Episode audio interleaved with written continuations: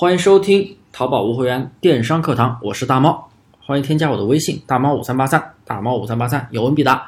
无货源淘宝还能做多久？还有红利期吗？经常有朋友问我，淘宝无货源还能做吗？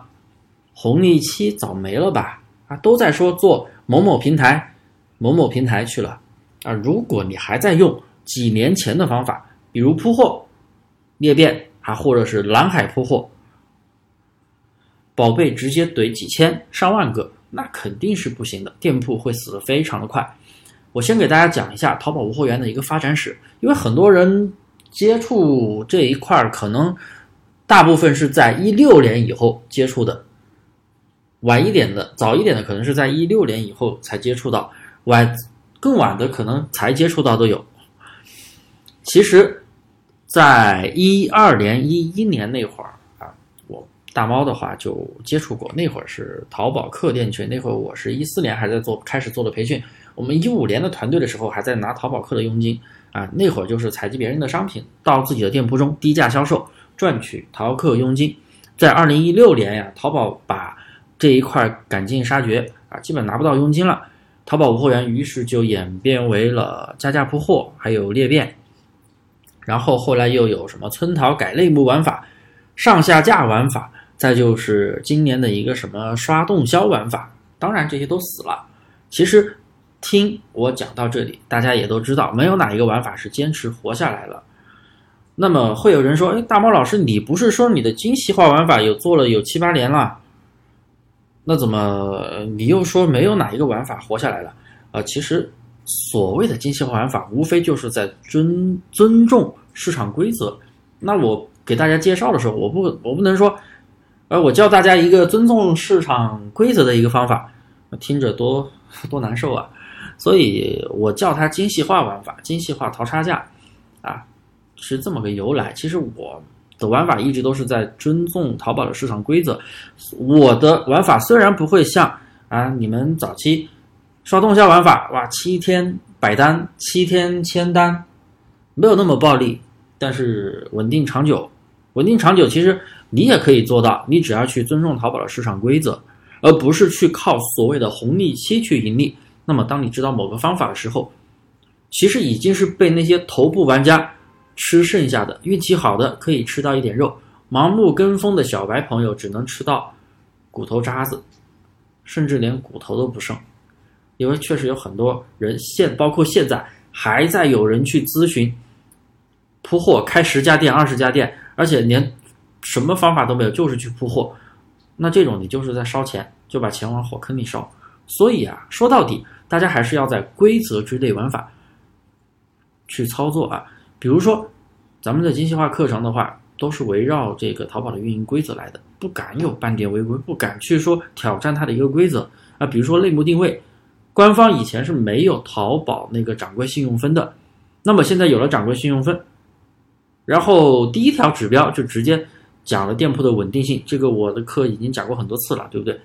主营占比，所以主营占比越高，你的店铺稳定性就越高。那你都是一堆杂货铺，请问如何给你好的店铺稳定性？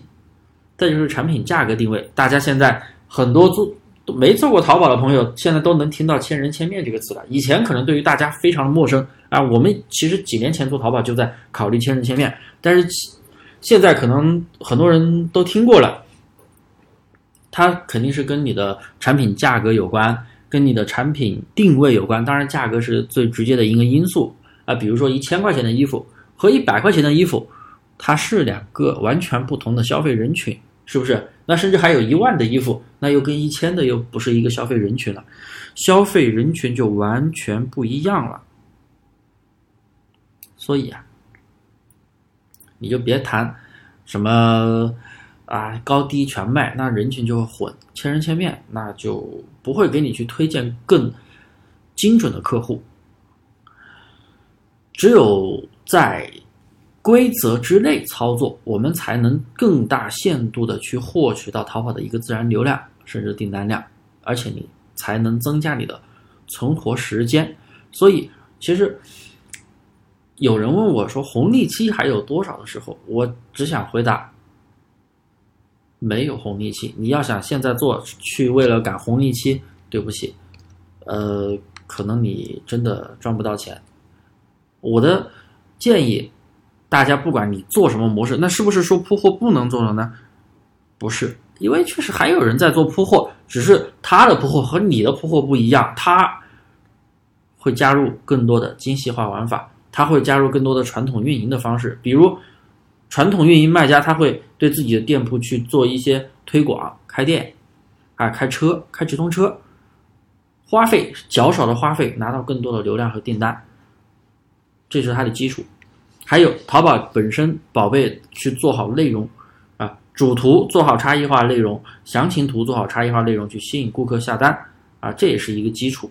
所以，我们做淘宝并不是单纯的去上货你就能出单，这样的时代早就过去了。不要去想什么红利期，你要想做的是学好淘宝的基础，扎实基本功，这也是我一直推崇的。也是我的课程一直都是在围绕基本功的，所以大家要根据淘宝的实时变化，因为淘宝确实它的一些运营手段一直在变化。就像六月三十号之前，以前都会有淘宝拼团，而后来取消了。